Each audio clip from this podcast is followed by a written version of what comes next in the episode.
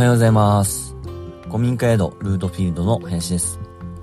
この番組は山梨県が好きすぎて山梨に移住してきた僕が富士五湖の一つ西湖で山や地域について喋っていく番組です。はい、えー、では今回もですね、 Voicyさんのハッシュタグ企画なんですけれども、今回は我慢に代わる私の選択肢というテーマでお話をしたいと思います。なんかあの、 Voicyさんとあの、漢方薬とかのね、えー、で有名なツムラさんとの、えー、タイアップ企画らしくて、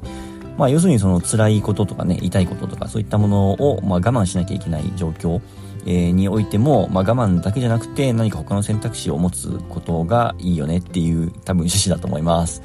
はい、えー、でですね、えっとまあ僕の中での我慢に代わる、えー、選択肢なんですけれども、まあ最初に結論を言うとですね、えー、僕の中ではタイトルにある通り対話をすることになるかと思います。まあ、対話っていうのはですね、えっと、何も他人だけではなくて、まあ、自分との、えー、対話っていう意味でも、まあ、この言葉を使いたいなと思うんですけれども、まあ、これを言うとですね、あの、対話ができないから我慢してるんだよっていう人も、まあ、いそうですけれども、まあ、それを言い出したらね、多分他のパーソナリティさんが言っている選択肢っていうのも、えー、全部ね、それができないからになってしまうと思いますので、えー、まあ、ここはね、一応、まあ、我慢に代わる選択肢として、えー、対話というので、えー、続けていきたいと思います。と、まあ、例えばですね、まあ、会社の職場ですね、えー、とかで、まあ、自分が何か思っていることがあると、えー、意見があるとか、えー、何か今の職場に不満があるとかね、そういう時に、まあでも言えないから我慢しているっていう人って結構多いと思うんですけども、まあそこではですね、まあ上司の役割の一つかなとも思うんですけれども、あの何かこう意見が言えなくて我慢するとかね、えー、コミュニケーションが取りづらいとかっていう場合には、まずその空気作りから始めるっていうことですよね。うん。なんか普段からこう小さいことから、えー、もう本当挨拶レベルの、えー、どうでもいいことから、えー、しっかりコミュニケーションを取っていって、えー、いざという時にね、えー、何かこう大事な場面とか、っていう時に、えー、しっかりと、えー、コミュニケーションを取って、まあ、あの、我慢をする人が一人でも少ないように、あとは我慢をしていることが一つでもこうね、えー、大きなことで我慢しないように、えー、そういった空気づくりをしていくことが大事かなと思います。なんかこの辺りってね、こう忍耐とかね、えー、耐え忍ぶみたいな感じで、まあ日本人の美徳とされてきたみたいなところはあるかと思うんですけども、やっぱりね、もう今時代も違いますし、まあそういったところはしっかり、えー、言っていった方がいいのかなっていうところですよね。うん。なんかあの、今ちょっと喋ってて思ったんですけど、時々いるのが、あの、我慢している自分に酔っちゃってる人とかってたまにいますよね。まあ仕事でもプライベートでもそうかと思うんですけども、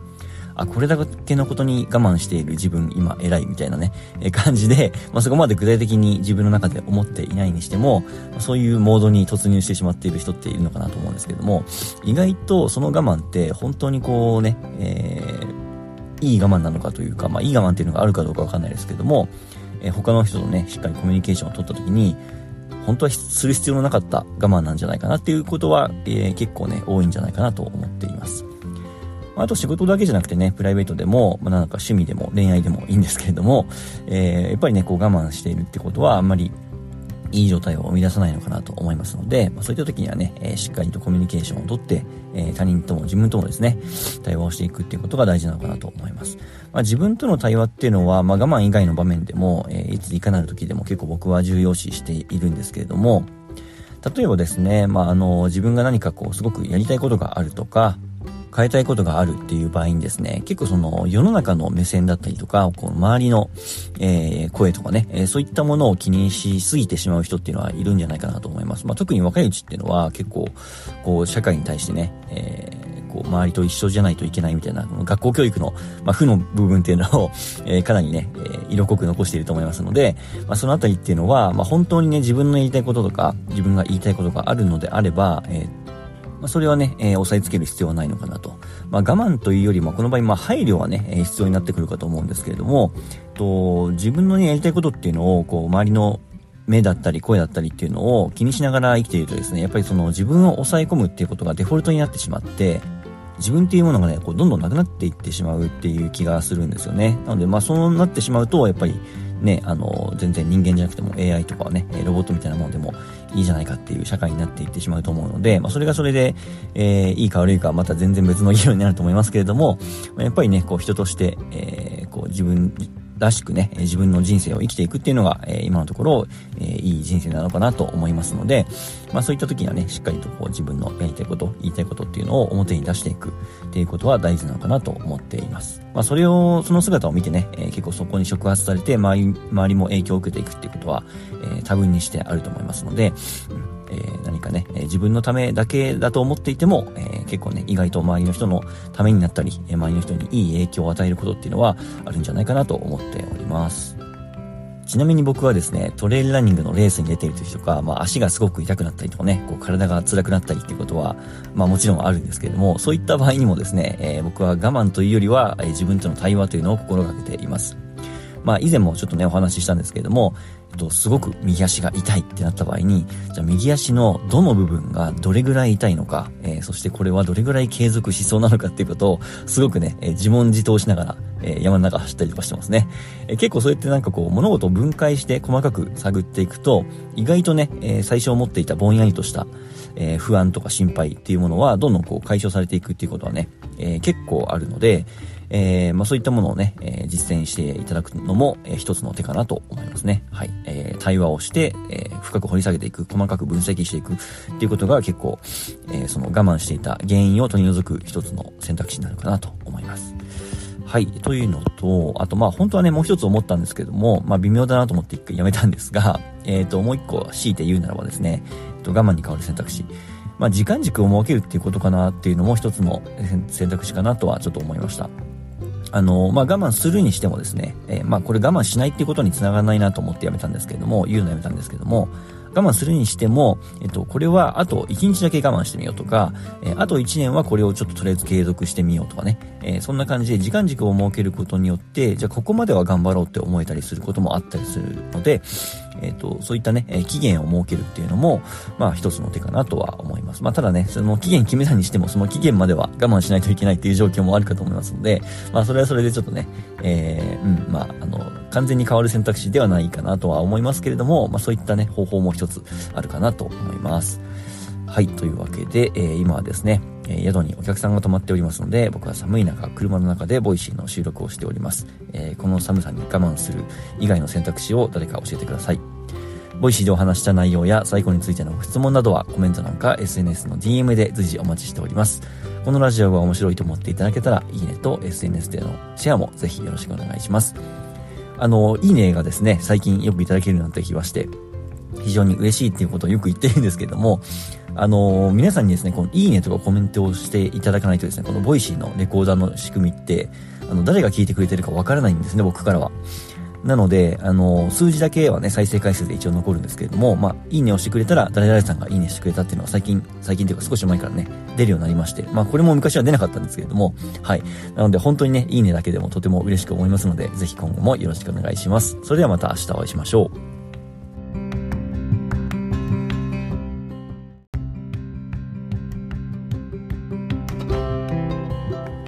おはようございます。古民家宿ルートフィールドの林です。この番組は山梨県が好きすぎて山梨に移住してきた僕が富士五湖の一つ西湖で山や地域について喋っていく番組です。先週の Voicyのハッシュタグ企画で相手に伝わる話し方というテーマでいろんなパーソナリティさんがお話をされていたと思うんですけれども、まあ、僕もそのお話をさせてもらって今日はですね、えー、その時のお話の、ま補足みたいな感じで、えー、あるね一冊の本を紹介しつつ、えー、そのあたりのお話をしていきたいと思います。その本というのは渡辺幸太郎さんという方が書かれたコンテクストデザインという本になります。孝太郎さんはまずこの本の中で強い文脈と弱い文脈という言葉をよく使っています。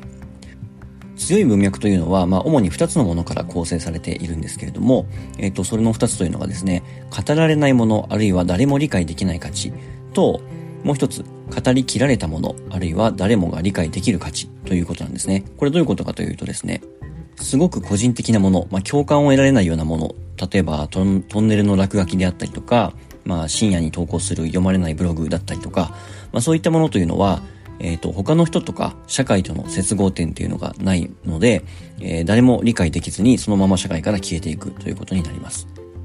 もう一方の語りきられたもの、あるいは誰もが理解できる価値というのは、まあ、例えばですね、えー、テレビのワイドショーであるとか、自己啓発本、あるいは企業の広告みたいな、すごくわかりやすいもの、想像する余白がないもの、ということになります。で、これらというのは、まあ、つまり、誰も理解できない価値と、誰もが理解できる価値というのは、説明ができない、あるいは説明不要ということになるので、まあ、そこに、受け取る側の解釈だったり想像力というのを挟み込む余白がないんですね。まあ、要は受け取る側の想像力をかき立てないんです。じゃあ逆に弱い文脈は何かというとですね、例えば映画を見た感想であったりとか、本を読んでそこから学んだことであったりとか、多くの人が理解はできるけれども、解釈の仕方が一人一人異なっている。あるいは、説明されればわかるんだけれども、少しわからないところが残るみたいな、そういうものを弱い文脈というふうに呼んでいます。例えば、今僕が、一郎ってすごいですよねっていう話をした時に、それを聞いた人が思い浮かべるイメージって一人一人違っているはずなんですよね。現役時代のスーパープレイをイメージした人もいるでしょうし、51番っていう背番号をイメージした人もいるでしょうし、あとは引退会見の様子とか、講演会の様子とかね、そういったものを想像する人もいると思います。こういった感じで弱い文脈で物を語るときには、その受け取る人によって解釈の仕方とかイメージするものっていうのが変わってくるんですね。これを渡辺さんはこの本の中で誤読というふうに呼んでいます。まあ、誤る、読むって書いて誤読ですね。誤読っていうのは一般的にはネガティブなイメージで使われることが多いかもしれないんですけれども、この本の中ではむしろ誤読っていうものを楽しんじゃおうっていうふうに言ってます。で、ここがこの本の一番のポイントでですね、まあ、つまり自分が何かを説明、誰かに説明をするときに誤解を与えてしまうんじゃないかっていう恐れであったりとか、あとは自分の考えていること、思っていることっていうものには特に何も社会的な価値がないんじゃないかというふうに思ってしまって、こう何かを表現したり発信したりするっていうことを控えてしまうっていうことが往々にしてあります。まあ、特に日本人の場合はそういう人が多いかもしれないですね。なんだけれども、人々を感動させるような作品であったりとか、あとはまあ巨人と言われるような大手の企業とかもそうだと思うんですけれども、そういったものも元々を辿っていけば、まあ、そういう弱い文脈、まあ、つまり自分の中に抱えている何かこうワクワクした気持ちだったりとか、あとはモヤモヤしたものっていうものを、なんとかこう社会の人に説明したいけど、これで理解してもらえるかなみたいなところから始まっているはずなんですよね。そういったものをもっとね、えー、一人一人個人個人がこう表に出していくことで多様な面白い社会になっていくんじゃないかっていうことをこの本では、えー、言っていると解釈しています。多分皆さんもね、えー、そういった経験あると思うんですけども、まあ好きなアーティストさんがいるとして、そのアーティストの、まあファン同士だったら、まあなんかこう、共通の会話として盛り上がるネタみたいなのがあるとするじゃないですか。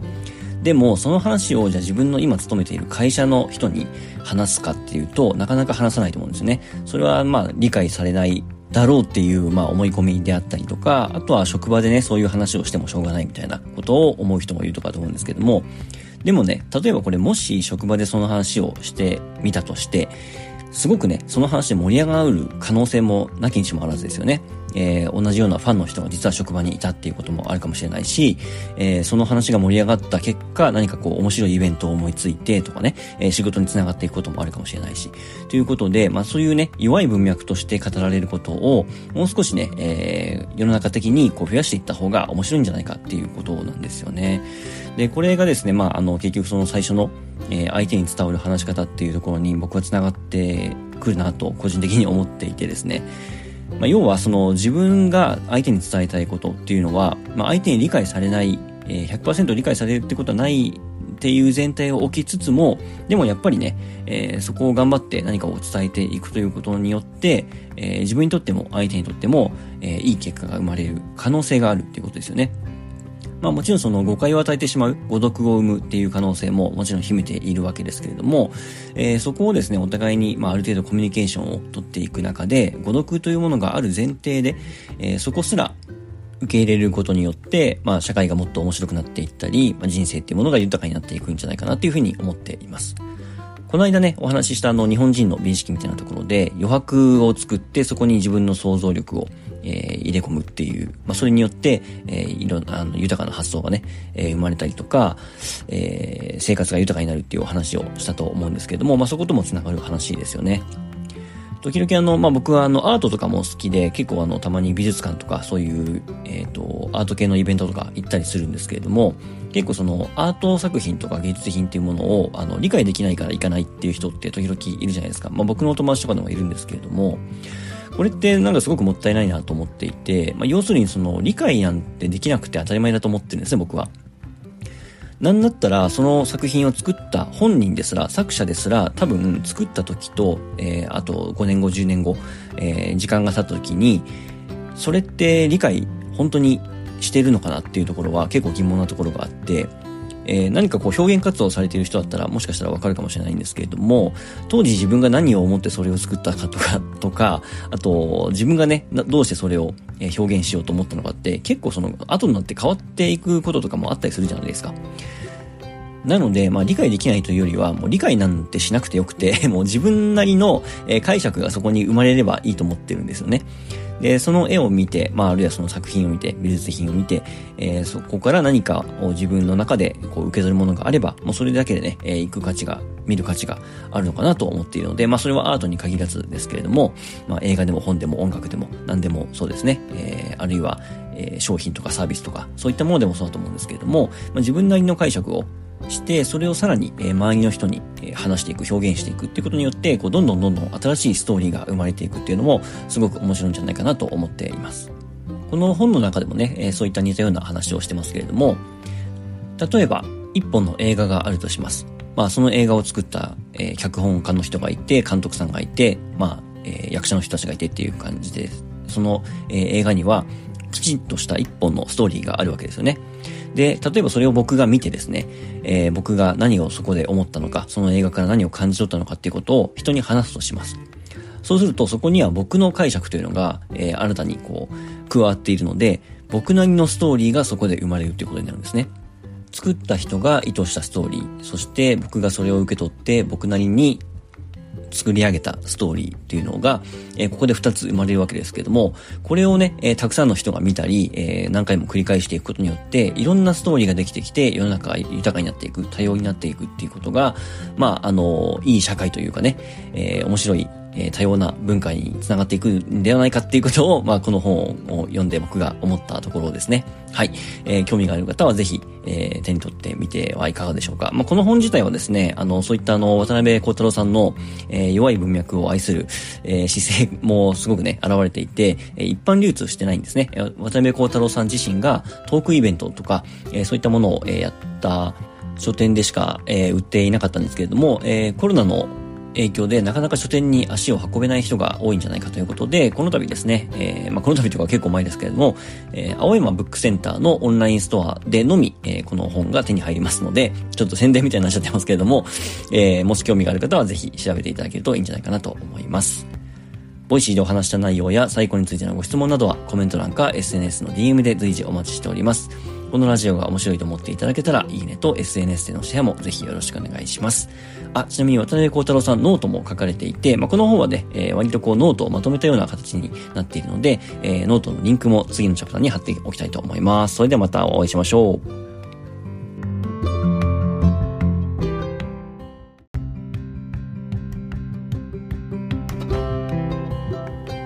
おはようございます。古民家宿ルートフィールドの林です。この番組は山梨県が好きすぎて山梨に移住してきた僕が富士五湖の一つ西湖で山や地域について喋っていく番組です。何日か前にですね、ツイッターで熊に襲われた人のノート記事がですね、かなりバズってたんですね。えっ、ー、と、僕もそのノートを読んだんですけれども、まあ、今日の、あの、最後のチャプターにね、えー、そのノート記事の URL を貼っておきますけれども、えっ、ー、と、このノートがですね、えっ、と、この方の最初で最後の、まあ、ノートということなんですけれども、えっ、と、1800いいねぐらいついてましたね。かなり、まあ、あの、バズってましたけれども、はい、実際に熊に襲われた人の体験談ということで、え、結構ね、え、長めなんですけれども、まあ、かなり、あの、まあ、なんていうか、こう、臨場感があるというか、えー、そういった内容になっています。で、まあ実際ね、熊に襲われたことがある経験のある人ってなかなかいないと思うので、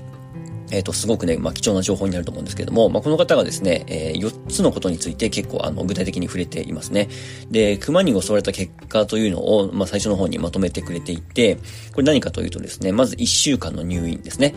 で、まあ、なんとなくこれは想像つくと思います。まあ、実際襲われているので、まあ、怪我をしますよね。で、まあ、一応、まあ、命が助かったってことなんですけれども、えー、1週間の入院。えー、そして、左手の中指がほんの少し短くなるということで、まあ、ちょっとこれ、えぐい話なんですけれども、まあ、若干、えー、指がね、えー、少しこう、えぐ、えぐられたというか、まあ、あの、今は元に戻っているというような、えことが、ノートの中には書いてありましたけれども、まあ、若干ね、えそれでも、やっぱ、あの、短いままということに、えー、なったそうです。で、あとはですね、えっと、ニュースで、事件が実名報道ということで、えー、実名を出されてねネットニュースに上がったらしくて、これ結構辛いっていう話をしてたんですよね。この辺ってどうなんですかね？なんかあの、法整備的には、なんかね、被害者なのに、まあ、熊に襲われているのに、実名で事件がニュースに上げられるっていうのは、ちょっとね、あの、考え物だなと思うところですけども。はい。で、もう一個が、えー、収支で14万円黒字になるっていうことなんですけども、この方がですね、えっと、保険に3つ入っていたんですね。えっと、生命保険と、えー、産学保険と、あと健康保険。えー、この3つに入っていたおかげで、えー、と、結果的にですね、えー、いろいろこう入院費とか、まあ、かかったんですけれども、まあ、収支として14万円、えー、儲かったみたいな話をね、ノートの中には書いてありました。で、まあ、より細かくね、知りたい方は、まあ、ノート記事を読んでいただければいいと思うんですけれども、まあ、この、今回の放送ではね、ざっくりと、えー、その内容を解説、あの、説明していきたいと思いますけれども、まあ、この方、山をやら、や、あの、登山をね、えー、されていて、で、下山の時にですね、熊に、まあ、遭遇したということなんですよね。で、下山の時に自分が歩いていたらですね、この、あの、横の藪の中から、こうガサガサっていう音がして、えー、もう気づいたらね、その音の方を見た時にはもうすでに熊がこっちに向かってきていたと。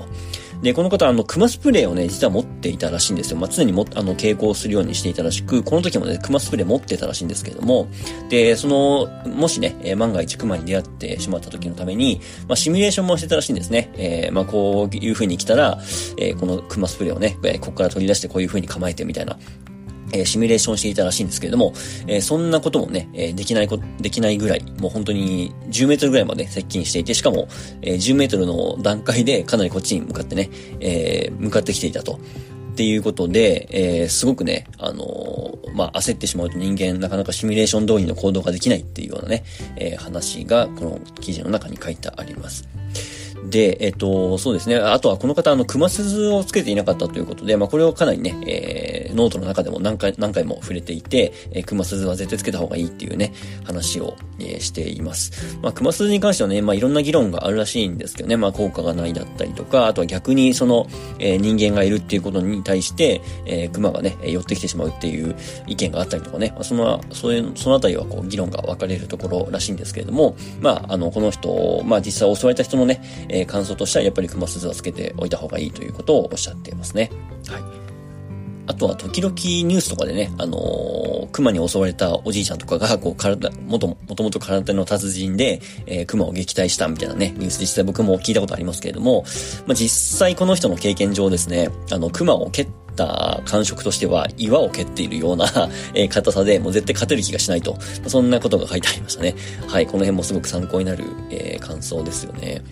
まあ、この方が遭遇した熊っていうのは結構あの割と小ぶり、まあ子供だったのかな？結構小さめで、えっ、ー、と、この方の全然ね、えー、顔に手が届かないぐらいの、まあ身長の熊だったということなんで、ので、まあこの方もね、そんなにあの、大怪我にならずに済んだっていうことだったんですけれども、まあ、この記事から学ぶことはですね、まあ、あの、当然ね、この方もさっきも言ったように、あの、熊鈴をね、つけていれば、えー、こういう目に合わなかったであろうみたいなことを本人、ご本人もね、おっしゃってますけれども、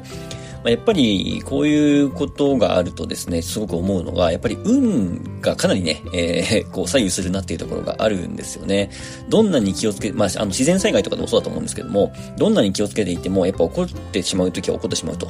なので、まあ、この方みたいにね、えー、事前にこう保険、万が一のために備えて保険に入っておくとか、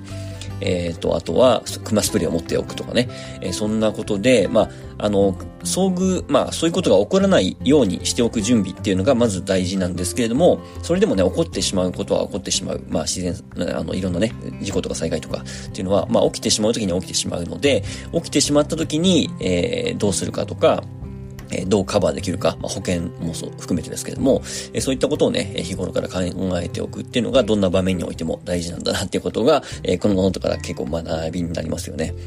僕自身もですね、まあ、あの、ご存知の通り、皆さんご存知の通り、あの、ほとんど毎日山に入ってまして、で、結構ね、高い山、低い山問わずですけれども、いろんな山に行くんですけれども、まあ、やっぱりね、えー、熊鈴っていうのは、まあ、あの、本当に近所のね、えー、熊はこの辺は、まあ、間違いなくいないっていうような、えー、確証を持っているところは、あの、普通に熊鈴なしで行きますけれども、やっぱりね、えー、最近うちの近所でも熊、熊が目撃されたっていうこともありますし、この辺は結構ね、僕も慎重になっているところです。あの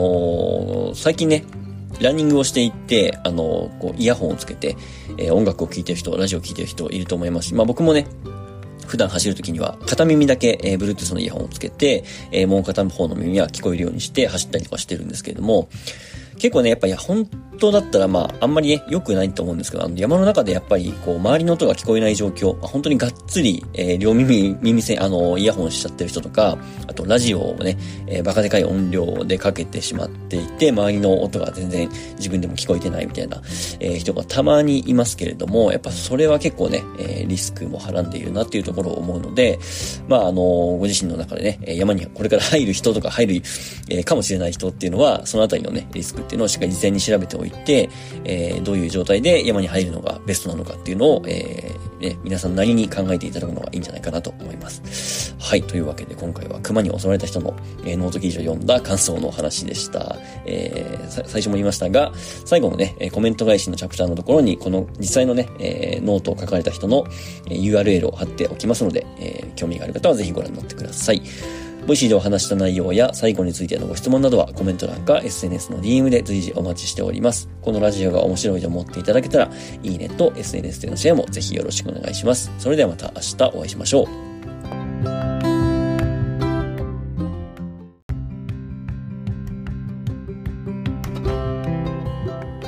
おはようございます。コミュニケードルートフィールドの林です。この番組は山梨県が好きすぎて山梨に移住してきた僕が富士五湖の一つ、西湖で山や地域について喋っていく番組です。はい、えー、ではですね、今日はタイトルにもあります通り、 Voicy さんのハッシュタグ企画なんですけれども、えー、今年の漢字というテーマでお話をしたいと思います。まあ、この時期になってくるとね、あの、清水寺でしたっけ？えっ、ー、と、毎年今年の漢字ということで、まあ、一文字のね、えー、漢字が発表されると思うんですけれども、まあ、それに合わせたテーマということですよね。まあ、皆さんもね、よかったらぜひぜひ、えー、今年の漢字ちょっとイメージしていただいて、まあ、コメント欄なんかで教えていただくと、えー、それをね、えー、テーマにちょっとまた、えー、話せたらいいなと思いますので、はい、ぜひよろしくお願いします。というわけで、もうタイトルでね、ネタバレしちゃってるんですけれども、まあ僕の場合はもうズバリですね、えー、ド直球ですけれども、やっぱ耳ですね。まあ、 Voicy 自体はですね、あの、昨年から、えー、去年からもう聞いていたんですけれども、まあ、今年は特にですね、その耳活とね、言われますけれども、あの、音声業界ですよね、かなり爆発的に、まあ、特にクラブハウスのね、えー、影響が大きかったと思うんですけれども、あの、ユーザー数も増えまして、えー、 Voicy も、えー、確か1月から、今年の1月から3月にかけて、ユーザー数が100万人だったのが250万人に増えたっていうね、えー、リリースなんかも出てましたけれども、まあ一般的にもね、えー、世間的にもユーザー数増えましたし、えー、僕自身もね、かなり音声を聞いている時間っていうのは、えー、だいぶ増えましたね。えー、まあ最初は Voicy だけだったですけれども、その後にもね、えー、まあコテンラジオを筆頭にですね、えー、ポッドキャストや Spotify なんかの番組もよく聞くようになりまして、今ではね、えー、いろんな、えー、 Voicy 以外でもいろんな音声コンテンツっていうのを日々聞いているような、えー、生活スタイルに変わりました。もうほんと生活スタイル自体がだいぶガラッとね、変わったっていう感じですね。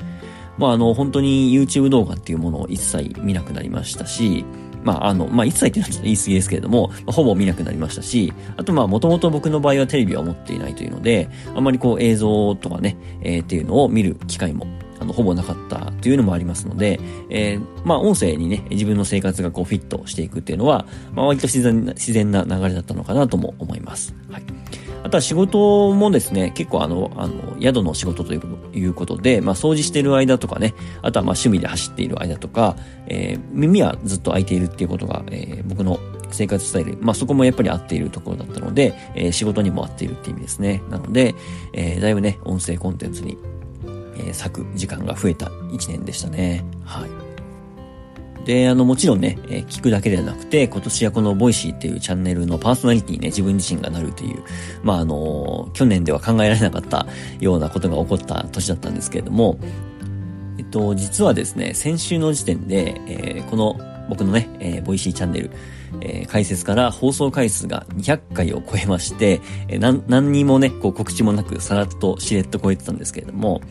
っていうのは、あの、実際の放送回数と僕が毎回タイトルにつけていたシャープいくつみたいなね、番号が、まあ、若干実はずれてまして、過去にですね、その番号を振らずに放送してしまったというかしたことが、えー、3回か4回あったので、まあ、実際の放送回数とね、えー、毎回タイトルにつけていた番号っていうのがずれてたんですね。なので、こう、いつのタイミングで、あの、それをやろうかなと。まあ、記念でもないですけれども、えー、200回っていうね、えー、のを言おうかなと思ってたんですけれども、あの、まあ、 Voicy ってね、あの、皆さんからも、この、まあ、それぞれのパーソナリティさんの、えー、チャンネルの放送回数っていうのが見えるようになっているんですよね。まあ、これがあの、リスナーさんからね、見えなかったら、まあ、自分のタイミングで、えー、今日が200回ですっていう風にしちゃえばよかったんですけれども、まあ、リスナーさん側からも、まあ、見れるということなので、まあ、今後はね、えー、今日のタイトルでも、えー、お気づきの方もしかしたらいるかもしれないですけれども、まあ、今後はね、えタイトルに番号を振るというのを、えちょっとまこれを機にね、え、ちょっとずれてるのが自分の中でも気持ち悪いというのもあったので、え、なくしていこうかなと思っています。えっと、タイトルに番号を入れているパーソナリティさんもいれば、えー、全然ね、えー、番号を振ってないパーソナリティさんもいて、まあ、どっちが正解っていうことは特にないと思いますし、まあ、あの、アーカイブをね、検索するときに番号があった方が調べやすいっていうのは、もしかしたらあるのかもしれないですけれども、まあ、いざとなればね、えー、過去の放送の、えっ、ー、と、タイトルというのも、まあ、一応パーソナリティアプリ、あの、こっちのね、えー、都合で、まあ、変えることはできるので、まあ、あの、一回、番号なしでやってみてっていうところですね。はい。で、チャンネル開設当初に比べてですね、えー、非常にたくさんの方に、えー、聞いていただけるようになりましたし、自分自身も、えー、日々喋るということに対して、だいぶ、まあ、慣れてきた部分はあるんですけれども、まあ、とはいえね、えー、今後、まあ、どうなっていくのか、まあ、仕事の方もですし、この、 Voicy チャンネルもね、えー、まあ、なかなかこう、伸び悩む時期っていうのも多分来ると思いますので、まあ、その場合ね、えー、ちょっとどうしていくかっていうのはまた今後決めていきますけれども、とりあえず、まあ、1年をまずは目指して、えー、頑張っていきたいと思いますので、えー、皆様今後ともよろしくお願いします。本当に最近ね、あの、いいねとか、えー、コメントをいただけるようになりまして、えー、本当にね、あの、開設当初はですね、全く、あの、コメントをいただくこともなかったですし、あの、いいねをしていただけることもね、えー、あんまりなかったので、えー、とてもそれだけでもね、えー、励みになります。いろんなパーソナリティさんが言っていると思いますけれども、やっぱりね、あの他のね、え SNS と違って、まだまだね、あの Voicy も、あの、だいぶこう認知度が上がってきてるとは、とはいえ、やっぱり一般的なね、えー、社会の中で言うと、まあ、まだまだマイナーなメディアになると思いますので、そういった中でね、えー、一人でも多くの方が、こう、いいねをしていただけるというのはね、とても励みになりますので、はい、えー、ぜひ、ちょっと、なかなかめんどくさいと思いますけれども、あの、いいねをいただけると、えー、とても、あの、モチベーションにつながる、つながりますので、はい、今後もよろしくお願いします。ということで、 Voicy でお話した内容や西湖についてのご質問などはコメント欄か SNS の DM で随時お待ちしております。このラジオが面白いと思っていただけたら、いいねと SNS でのシェアもぜひよろしくお願いします。それではまた明日お会いしましょう。